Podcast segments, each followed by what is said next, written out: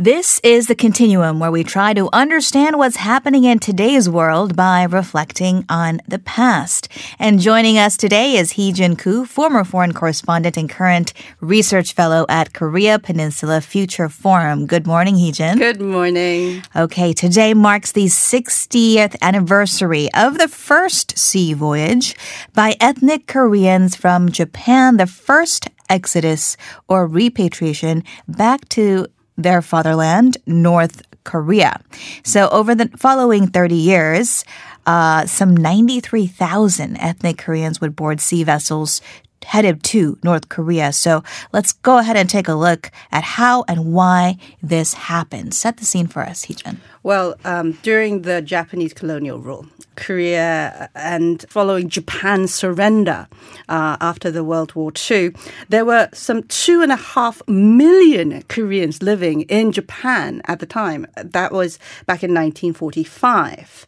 Um, and many of them were brought over from mainland Korea through coercive recruitment. Now, you remember that a court case last year that said the wrongdoings by Japan that it was coercive. Mm-hmm. That that was the case. Two and a half million people, Koreans that is, living in Japan, and many of them were uh, working on mine uh, construction projects. Uh, most of the jobs that the Japanese didn't want to do themselves. Mm-hmm. An estimated one third of the Koreans in Japan had been recruited under these forced labor schemes.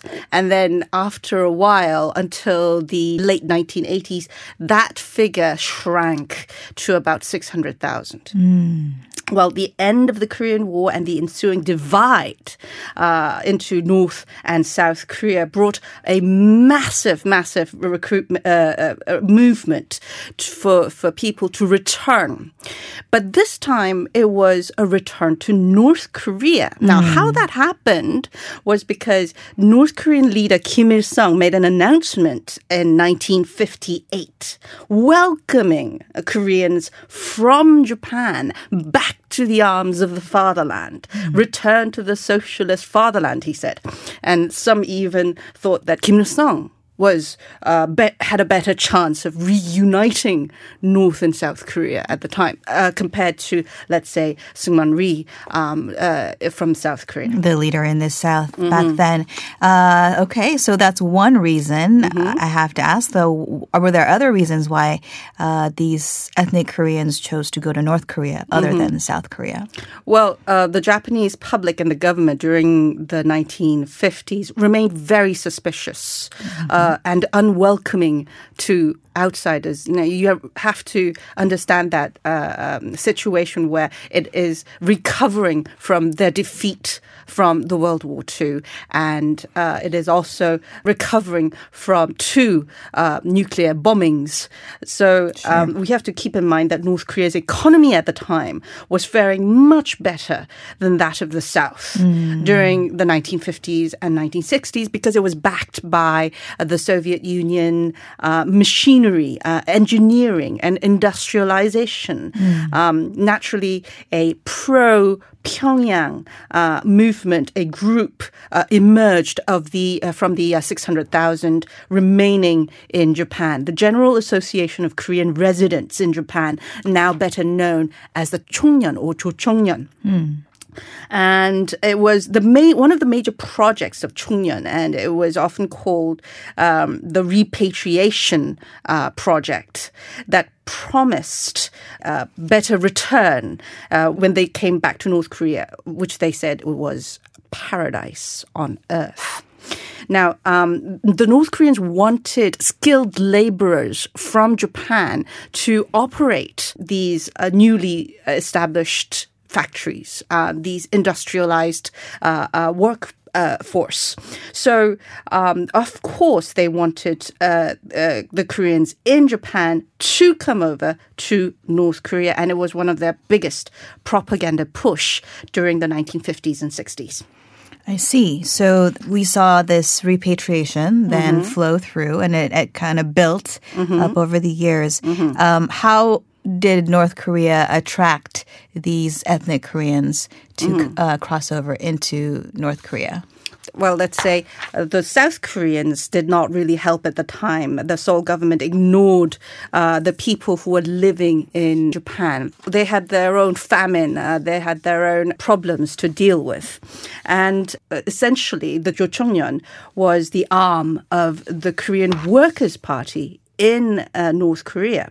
So excited young workers eagerly boarded either the Kurillion and Tobolsk. It was uh, two Soviet vessels on loan from the Soviet Union that was on loan to the North Korean Red Cross. And by 1984, the program had repatriated 93,340 ethnic Koreans back to the North, mm. including 6,000 Japanese spouses accompanying their North Korean counterparts. Okay, and what happened to these excited patriots? Well, this is a mystery. Uh, many of them, uh, we still don't know what happened to them.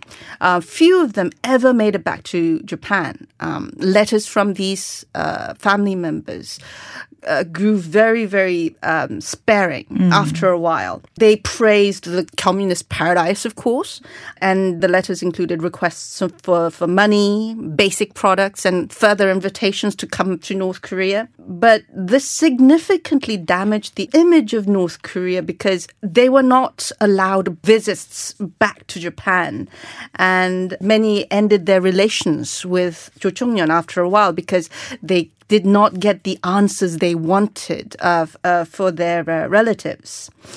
Some of the relatives have been waiting in vain for a chance at a, a brief reunion. Some managed to escape to China. Um, then return to Japan or, or head to South Korea. Um, less than 70,000 members remain in the Chochongnyeon organization um, now. Um, and among those, only half are North Korean passport holders. Mm, okay. And the Chongnyeon's power has significantly declined over the years uh, as the Japanese public often view them negatively regarding uh, their organization. Uh, unfortunately so. It was the um, Japanese anti corruption sweep during the 1990s that banished pro Chongnyeon leaders from Japanese politics. Um, by 2009, the Chochongnyeon uh, closed two thirds of its schools and the majority uh, of its once mighty business empire. Um, Chochongnyeon have long been under suspicion by the Japanese authorities under suspicion of committing illicit acts. Okay. And this worsened even more so after the slew of um, kidnappings by the North Korean authorities of Japanese nationals as well as uh, the recent uh, nuclear tests by North Korea that have incited suspicion among the Japanese public regarding North Korea. So, when you say illegal acts, are you referring to like them helping North Korean spies especially, make these kidnappings. Especially so. It ranges from espionage to money laundering. Also, uh, you know of the gambling houses called the pachinko. Mm-hmm. Um, many of them are controlled by the Chochongnyeon, and this uh, during the 1990s there was a um, let's say a sweep uh, to br- uh, to break down the the Chochongnyeon's illegal hold on this monopoly. Mm, I see. And do we know how many um, people the Japanese government believes has have been um, kidnapped uh, the the official number currently stands at 17, mm. um, although some estimate the total is significantly higher. And North Korea even said that is willing to discuss the possibility of returning remains or discussing the possibility of repatriation repatriation of the uh, abducted uh, Japanese, but nothing has come through. Right. Prime Minister Shinzo Abe has been pressing the Kim Jong Un regime for some progress on that, but it sounds yes. Like unfortunately, it was part of the Six Nation talks to right. uh, denuclearize as well, but it did not work out very well. Mm. All right. On the other hand, there are almost half a million people with South Korean nationality living in Japan, right? Yes, um, with the uh, let's say normalization of ties between South Korea and Japan during the 1960s, um, there were more exchanges, cultural exchanges, social exchanges between Japan and South Korea compared to that with Japan and North Korea. Mm-hmm. Um, so, uh, Korean nationals living currently in Japan no, uh, number at 450,000 mm-hmm. as of 2018. Um, include more than 30,000 Chosonchok, which South Korean nationalities, uh, they don't have a nationality. They have are stateless, oh. basically. They live with a special understanding and a citizenship uh, in Japan without a citizenship of either Japan or South Korea. Okay, well, we took a look at Korean nationals who were living in Japan and with the breaking in half of the Korean peninsula, having to choose, and many of them did choose uh, North Korea. So thank you for bringing that part of history to us today, Heejin. Thank you.